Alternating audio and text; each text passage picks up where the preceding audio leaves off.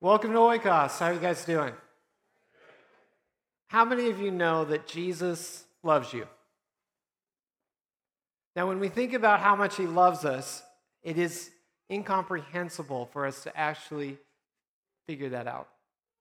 Because when we think about Jesus who loves the world, who came and died for everyone, every sinner, I want you to think for a moment how many times have you tried to love someone that in your mind seemed unlovable? Surely it happened this week. Maybe it was even in your own family. Maybe it was with someone that you've been a friend with for a long time, but now it just they just seem to annoy you.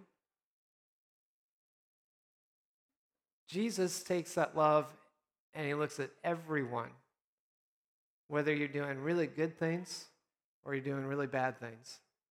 And somehow, this is the incomprehensible part, he loves them. He gives the same invitation for the person who just got checked in at the county jail as he gave to you today an invitation to have life with him. And as we end the book of Acts, we're going to be pulling from chapter 25 today. But that love was the same love that Paul felt. Because as Paul was walking to Damascus to do some horrible things, he experienced the love of Jesus. And that really began his new story. A story that would change his name from Saul to Paul, a story that would then change the world.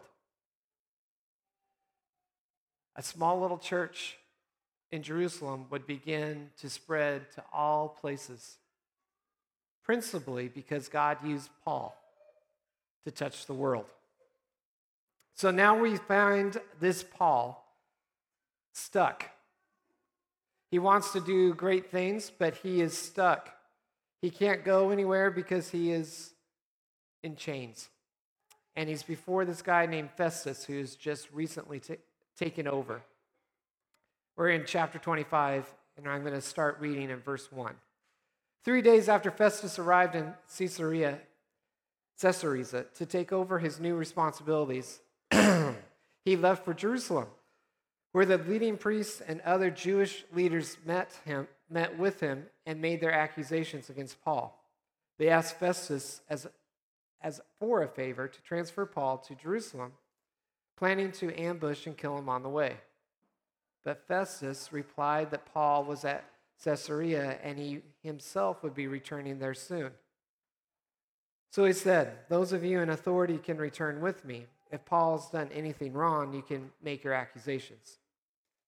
About eight or ten days later, Festus returned to Caesarea, and the following day he took his seat in the court and ordered that Paul be brought in. When Paul arrived, the Jewish leaders from Jerusalem gathered around and made many serious accusations that they couldn't prove. Paul denied the charges. I am not guilty of any crime against the Jewish laws or the temple or the Roman government, he said.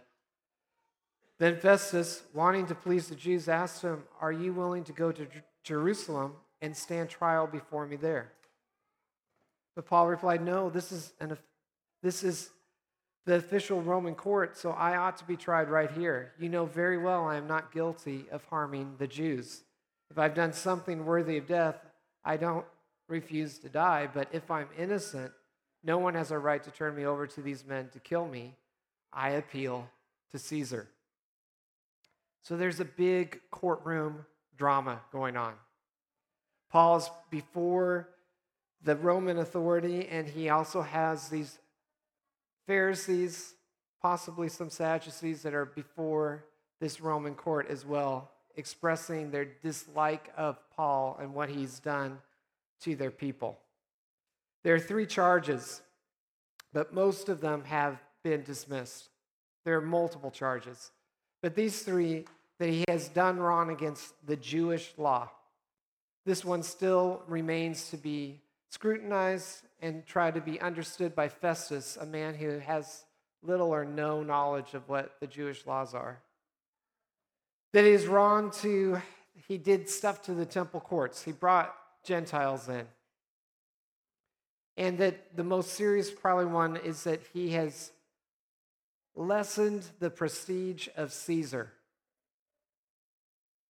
by causing riots and disturbance within the Roman authority. Yet none of these charges could be proved.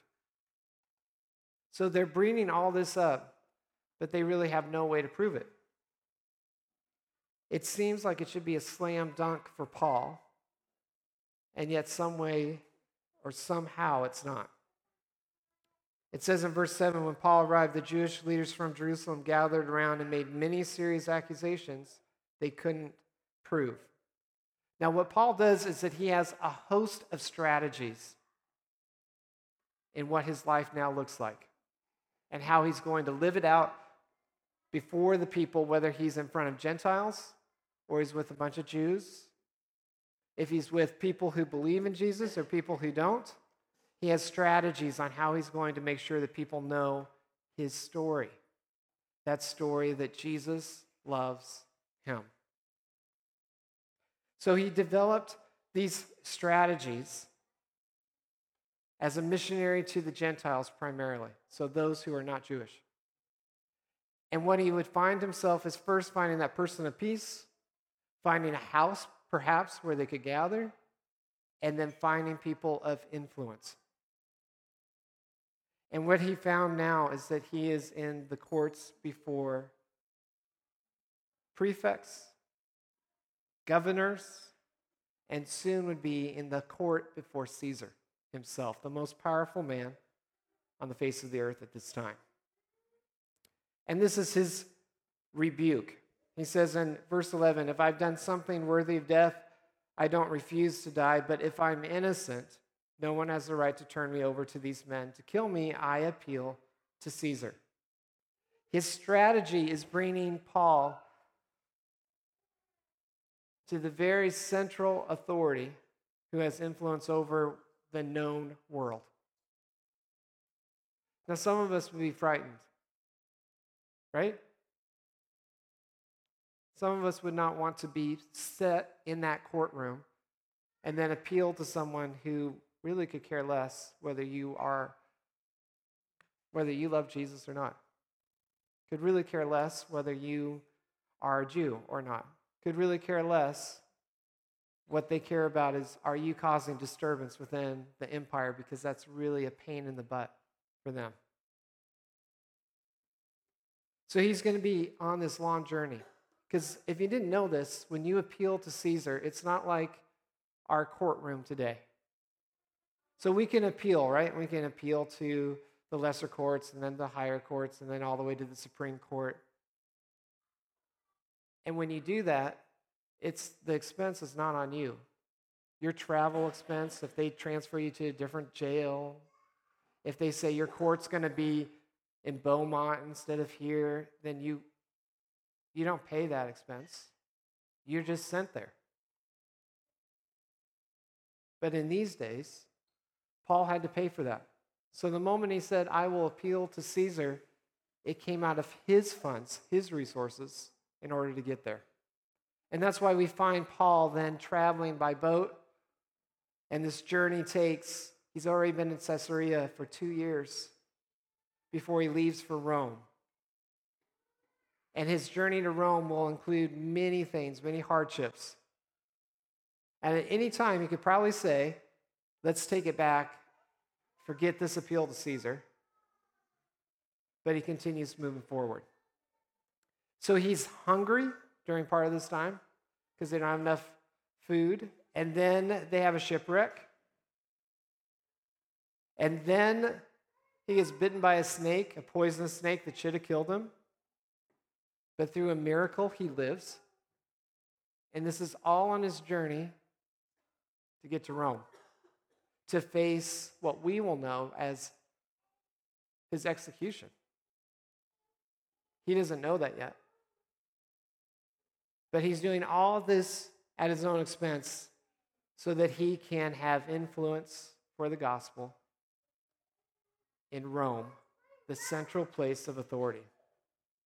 It says in Acts 28 we're skipping ahead a few chapters here in verse 30 and 31. For the next two years, Paul lived in Rome at his own expense. He welcomed all who visited him, boldly proclaiming the kingdom of God and teaching about the Lord Jesus Christ. And no one tried to stop him. During this time, Paul writes to the church that helped pay this expense. It's the Philippian church. He loves the Philippian church because the Philippian church was the first one to say, We support you in your ministry and we're going to give whatever we can sacrificially to make sure it happens. And so he's writing to the Philippian church and he says this in verse 21 of chapter 4 in the book of Philippians Give my greetings to each of God's holy people, all who belong to Christ Jesus. The brothers who are with me send you their greetings. And all the rest of God's people send you greetings too, especially those in Caesar's household, or what we would call his oikos. May the grace of the Lord Jesus Christ be with your spirit.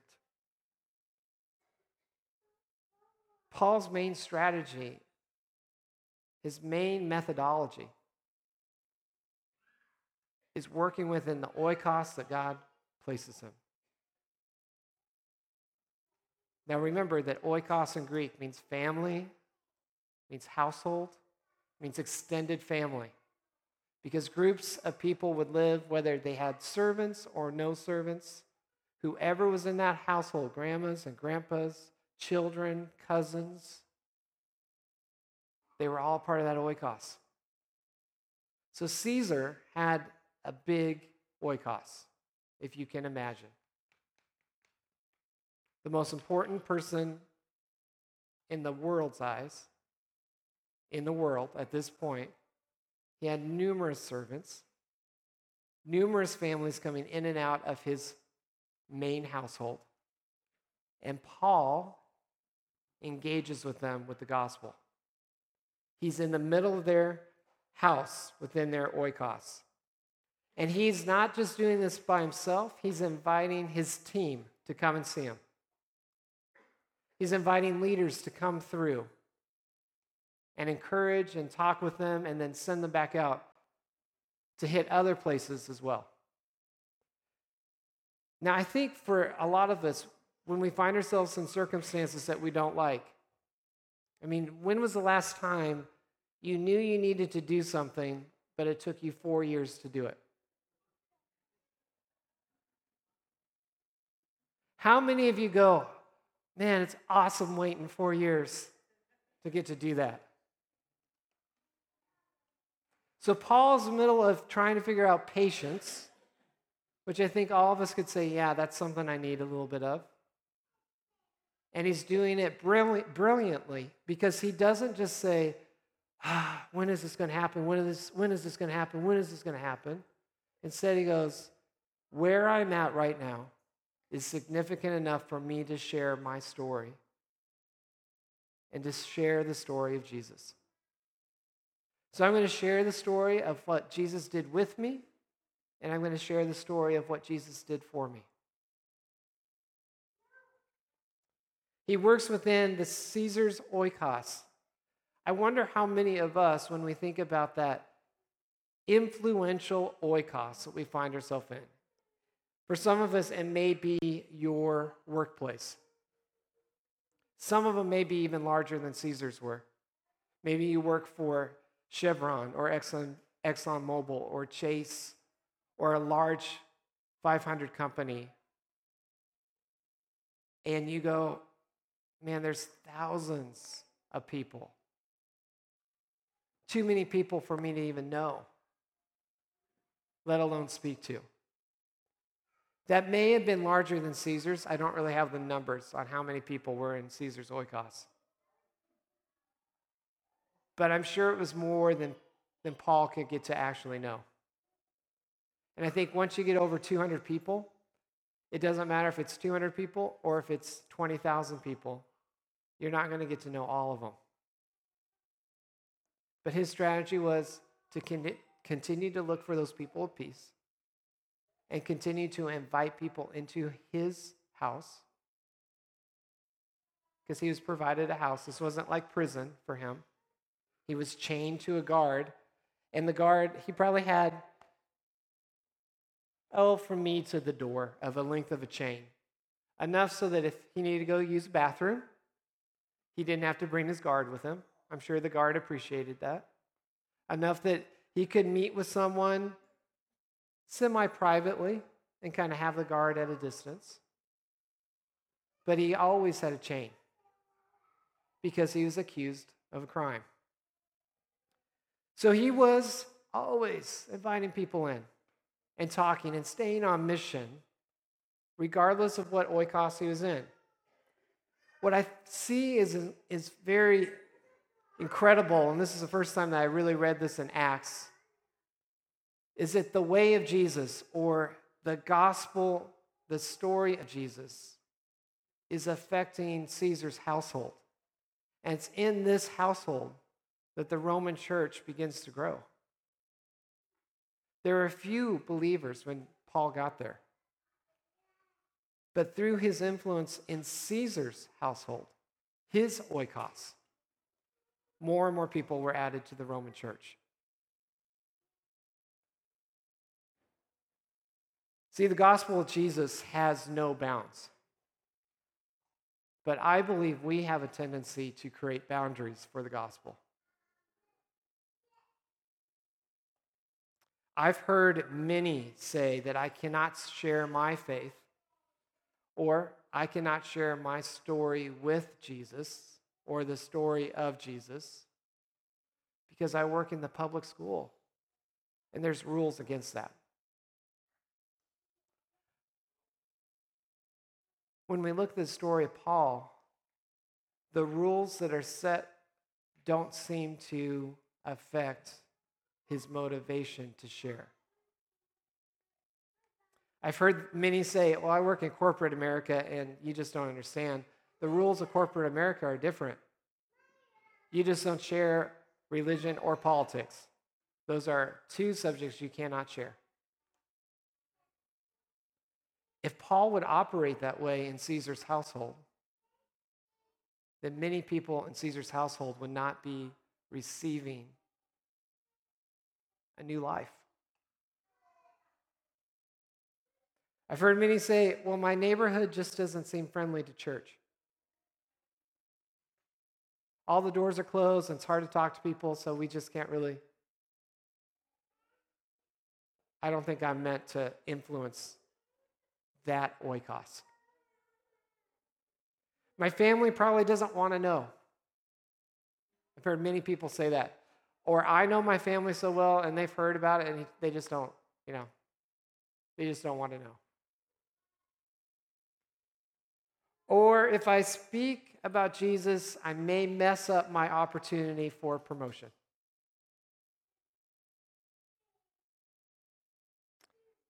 Or if I invite people into my home from my work or my neighborhood or from the various oikoses that I find myself in, if I invite them into my oikos, it may be kind of weird.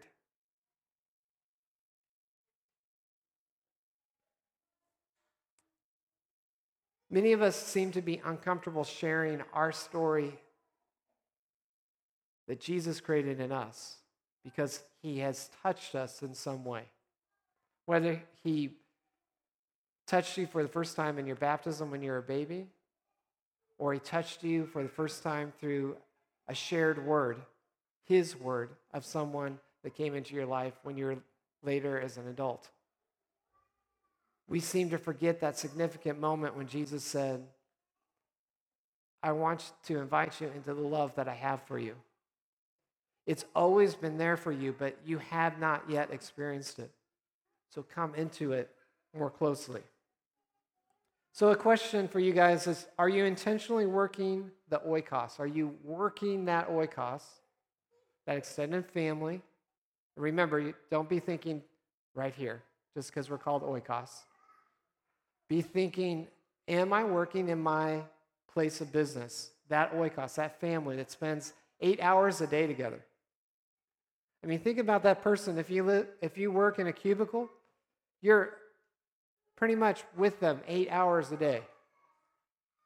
Think about the person that you're out in the field working with, and you're out there the entire day working with this person. Think about that team that you're working with for eight hours.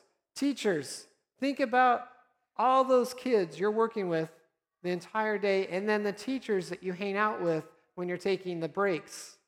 I know you don't get that many breaks.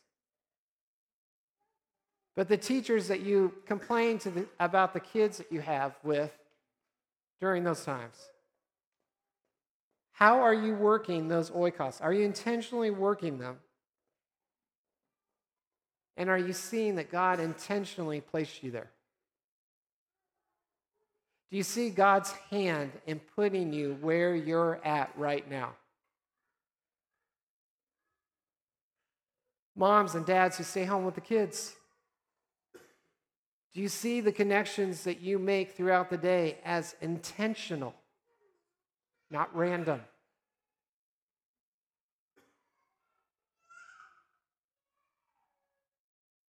When you go to the gym, do you see that as intentional or just something you do?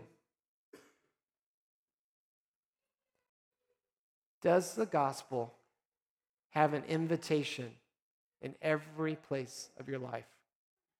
Or is it segmented off for Sunday morning, or maybe for some of us during missional community? or for some of us when we feel good. Do you see how the gospel can start to lose its presence when you begin to put boundaries? When you begin to say, oh, it's awesome, but not right now. Oh, it changed my life, but not this part. Or, Jesus, I'm glad you love me and I love you, but not everybody needs to know it.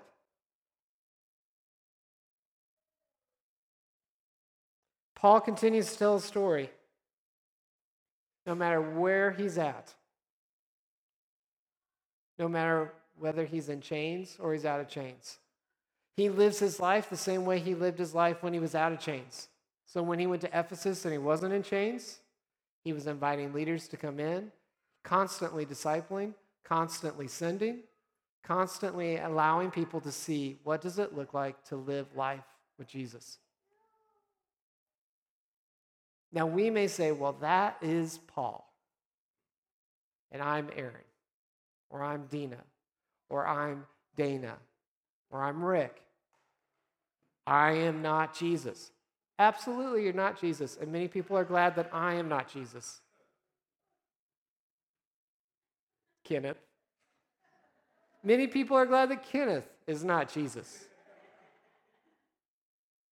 We want someone who's perfect, right? And only Jesus fits that mold. But Jesus has invited us to be like him. And the invitation isn't one to beat you down and go, oh man, I failed everywhere. It's an invitation to say, do it and see the blessing. If you don't do it, Jesus' love doesn't change. I just started out this morning. His love for you is as much as it is for the guy who's on death row and is going to die today. His love for you is as much as the guy who beat up his wife and is in jail this morning. We don't like to hear that because we like to put ourselves on levels like, well, I'm a good person. How many of you think you're a good person? And you're not. I had tell people this at a funeral. You think you're good, but you're not good.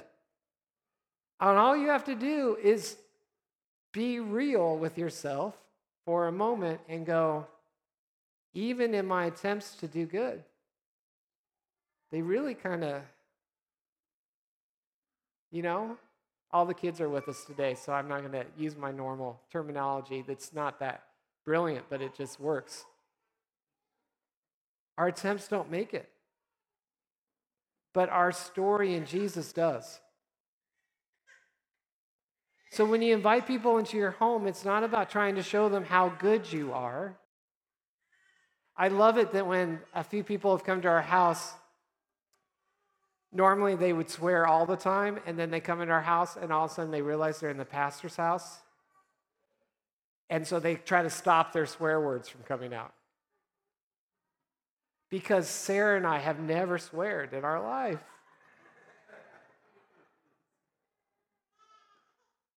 Paul is inviting people into his life and he's showing this is the life that Jesus has given me. And my life is not on the things that I do, but it's on the person he made me. He's redeemed something that I thought was unredeemable. And because he's done that, that means he can do it for you. He's loved me even though I'm really not that much to love. But because he's loved me, that means he can love you. Many of you have been told in your life that you're not worthy or good enough. And there is a sense of truth of that, right? Because you see it. You go, man, I failed a lot. But what God sees is something that he's made that is precious, valuable, valuable enough to send his son to die for you. So that you can have life with him forever. That's how he sees you. And so he wants that invitation to come out of you, to be in you in all places and everywhere you go. So, what would it look like for you if you utilized your time and time and in everywhere you were to intentionally share the story of Jesus with you? Here's some practical, practical steps I want you to work on. The first thing is that you got to know your story with Jesus. So just randomly walking down the street and just saying, Jesus died for you, Jesus loves you, may be effective because the Lord works in a lot of ways. But it's not hasn't been seen to be too effective because you've taken the person out and all you're doing is screaming out words. But what is your story with Jesus? No one who has a story with Jesus, their story is no less or greater than anyone else's. I've heard many people say, oh, mine's really boring because I was just baptized in a Christian family and I grew up. I want you to think about how many times have you seen Jesus actively participate in your life? where you said there's no explanation other than Jesus. I didn't do it. There have been several times when I can pinpoint times where Jesus interrupted my life, either to say, I am here, I am with you, or watch this. And that's my story with Jesus. The first time is that I was baptized. I was baptized. Now, my mom was born and baptized, right? But my dad wasn't a Christian. And somehow he mixed this man and wife who are 15 years apart, kind of scandalous. Actually, it was kind of, I have you, they don't even tell me the whole story. Don't, I hope they're not listening. But they brought me to the waters of baptism. My dad was baptized the same time my sister was baptized. That's the first part of my story. Not that the Lord did something with me, but He did something with my family for me before I even got there. I can't explain that. You talk about someone who swears. My dad is a swearer. You got to know the story of Jesus. This means where do we get the story from Jesus? Do we just kind of pull it out? Where does the story of Jesus come from? This is not rhetorical. Where does it come from? From God's word, right? The more you actively participate in God's word, the more you know the story of Jesus. That doesn't mean just read the New Testament, it means read the whole the whole entirety of God's word.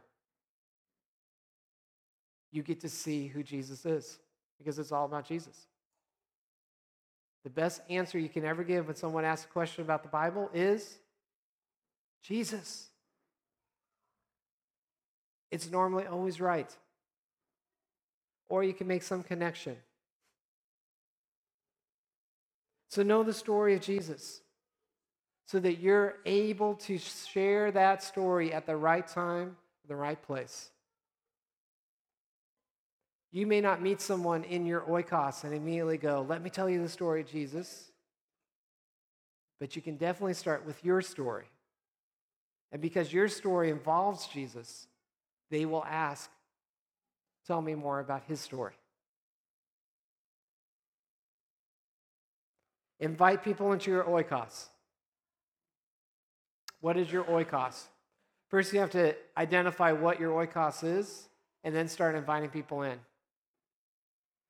So, for many of us, it's a physical thing called a home that you live in. And then your extended oikos is the places where you work. When was the last time? How many of you have invited coworkers over in the last month? I want you keep your hands up and then I want you to look around. Now, our I know many of us are unemployed. I know that that's many of us have been unemployed for a while. But I don't think all of us are. Look at that. Those are people you spend eight hours a day with. What would it look like if you invited them over for dinner, dessert? Sarah and I have a thing that we like to invite people over for dessert when we have something that we don't want to take an entire evening because it's easy. You already have your dinner, you can clean everything up, you have a little, we enjoy dessert. So you have dessert there ready. People come over, you have dessert, you get to talk a little bit. Done. They get to go home unless they linger. And then the trick is you just get up and you start moving towards the door. Slowly. And if they're talking to you, they're going to move with you. And then all of a sudden you're at the door and you go, Oh, you guys have a great night. You may not want that strategy, but you know what? Have something because only three of you raise your hands. Invite your coworkers over. What about those of your family? How many of you invited someone from your family, extended family, over in last month? Now, I think a lot of us have families. Our God is an intentional God. He doesn't do random. He didn't create the world randomly. He didn't just go, Ugh. hope it worked. When you read through Genesis, you see how structured and particular he is with every move. How much care and love is in every move. You have a home not by accident. You have a place to lay your head, not by accident. So invite people into that. Peace. It's important that when you invite people in, that you are who you are in Christ. This goes beyond just having crosses on the walls and some Jesus sayings, right? And then go, oh, well, I hope they read that one. Boy, they really needed to hear that one. Whew. If they didn't, maybe we can invite them over again and just lean towards it. God wants you to be who you are a, a child of God, someone who loves Jesus, who means, and that means if you have a really good friend, you talk about him. I mean, when I have people over, we end up talking about those who I really love. So ask yourself why does Jesus seem to be thrown out of the equation when you have people over? And I, that's a big assumption on my part because you all are probably excellent at this. But I've seen it many times that people have people over and they're really good. They have people over and have people over and have people over, and they just hope that somehow Jesus will be like, wah, into them. But what they're waiting to hear is what is your story with him? Why the heck do you have these crosses on your walls? What's the purpose? Why do you believe in a God who sent his son to die? Believe in a God who says that then that son rose from the dead. And because he rose from the dead, we have eternal life. It's a crazy story. So, why do you believe in it? I bet you'll be surprised. Which leads us right into the next thing don't make assumptions. This is a killer of an oikos. Don't make assumptions about what people want or don't want to hear about God. I don't know how many times I've heard stories of you all inviting people over to your house and going, Well, we didn't talk about Jesus because I think they know. Okay, then that should have been a commonality. Why wouldn't you talk about Jesus if you think they knew?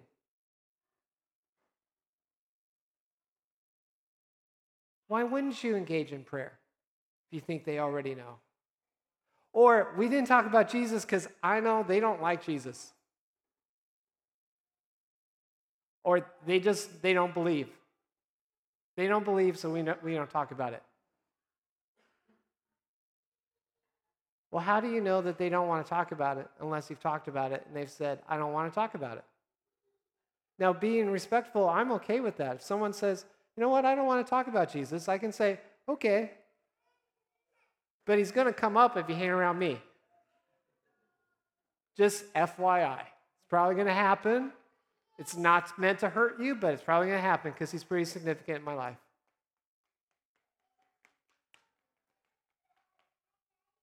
Let God take care of their rejection or reception of his message. It's not up to you to make someone believe. All you are there is to be a vessel of his love and to give an invitation. To remind them that Jesus has loved them from the beginning of time. And the last thing is to not give up. I think many of us have gone through this life and we maybe invited a few people or we we tried to tell someone about Jesus and it didn't go so well. Has anyone tried to tell someone about Jesus and it didn't go so well? I'll raise my hand. I'll tell you a quick story of trying to tell someone about Jesus and it didn't go so well. We were hiking up this volcano, it was in Guatemala, and I was with a good buddy from the seminary, and we were going up, and on the way up, we just got stationed kind of because you can't really move, you're in a line, right? The guy behind us, he was a Jew from Israel. I know that, I mean, I hadn't met that many actual Jews from Israel. Like, I was like, this is a real Jew. He's really Jew. I mean, you can't get more like that. And so he said, Well, what are you got? You know, where are you from? We're, well, we're from America. You know, I'm from originally Nebraska. He didn't know where that was. And then this other guy was from Texas. He didn't know where that was. And I know, crazy, right? And so then we began talking, and he said, So are you, are you guys Christian? And we said, Yes, we're Lutheran. Well, we were in seminary. Come on, right? And we began talking, and we began having a debate. And the debate was gentle at first, and then it started to get less gentle. And by the time we got back down the mountain, I don't think we expressed who Jesus was. We gave him a lot of knowledge. I mean, not me, my buddy is much smarter than I was, but we, we gave everything we got from seminary. Because in my mind, the more you give them, the better. But really, all he needed to know is that Jesus loved me and he needed to know my story in Jesus. But I was so caught up in trying to explain to him how Jesus was the Messiah and all this kind of stuff and how this made this connection and blah, blah, blah, that I forgot about that this guy isn't just a Jew from Israel, he's a person. Same person as I was, who needs to hear the story that God does love him. And that he has given him an invitation, just like he gave me an invitation to know him personally. And in knowing him personally, we believe that something supernatural happens, which is you're adopted as his child. You're a part of the family. And that invitation is for you. And whether he accepted that or rejected that was not up to me. But so often I would think it's up to me. It's do I say the right words? Did I have the right posture? Did I look the right way? Was I cool enough? But that's not how God works. God works through His Word, He works through you. He works through how you are right now, not how you think you need to be. Because that's who our God is. And Paul knew that. So as we end this series on Acts, the book of Acts ends by Paul retelling his story and encounter with Jesus, and then telling the story of who Jesus is. And those are his last words to this oikos, Caesar's oikos. And it's from that oikos that we begin to see the church of Rome grow even more. I believe that the Lord wants to do great things, intentional things through you, through each of you. For everyone in here, all the kids, this is why I'm, I'm glad it's a covenant Sunday. Because sometimes we look at these little kids and we go, well, they're not going to be intentional until later. But I'm going to tell you that right now, God is using your child in incredible ways in the school, in the preschool, in your play groups, because He loves them as much as He loves you. And He speaks through them sometimes more than He speaks through you. So may we look around and say, each one of you has been called for an incredible purpose. You've been given an incredible story to share, just like Paul. You've, given a, you've been given a place to share it, whether it's big or small. You can invite people into that space and let them hear those sweet words that God loves them. He loved them through the blood and the sacrifice of Jesus and that Jesus knows you personally and has given you an invitation to be in life with Him. Through the hard times and the good times, no matter what it is, your story never changes because Jesus is constant. He's always there. He is with you. Therefore, since we are surrounded by such a huge crowd of witnesses to the life of faith, let us strip off every weight that slows us down, especially the sin that so easily trips us up, and let us run with endurance the race that God has set before us. We do this by keeping our eyes on Jesus, the champion who initiates and perfects our faith. Because of the joy awaiting him, he endured the cross, disregarding its shame now he is seated in the place of honor beside God's throne. Think of all the hostility he endured from sinful people. Then you won't become weary and give up. Amen. Let's pray. Heavenly Father, we thank you that you've given us all the things that we need to share who you are. Whether we know a lot of your word or we just know a few verses, we know part of the story of Jesus. We know our lives, Lord. Now help us reflect on them and understand where you have intersected and have created a great story for us to tell. Lord, help us to be confident that we can invite people into our home and be who we are in you. That there's nothing that we need to be shameful about or fearful about. That praying with one another is natural when we're in your kingdom. That talking about your son who gave up everything for us is natural because we're so thankful. And Lord, we have a great invitation. It's the best invitation you could ever give. So help us not to withhold it because of our own assumptions about whether or not that person will receive it or reject it. Let us release that to your spirit to do his work. Help us have confidence that you are with us that you are with us wherever we are. In a workplace that doesn't want to hear about Jesus, in a school that says you can't talk about Jesus, in a family that has rejected Jesus, with a spouse who's not interested in Jesus, with children who've walked away from the church and are tired of Jesus. Lord, may us, us who are a part of your family, may, may we hear your voice today and share our story. In your name we pray. Amen.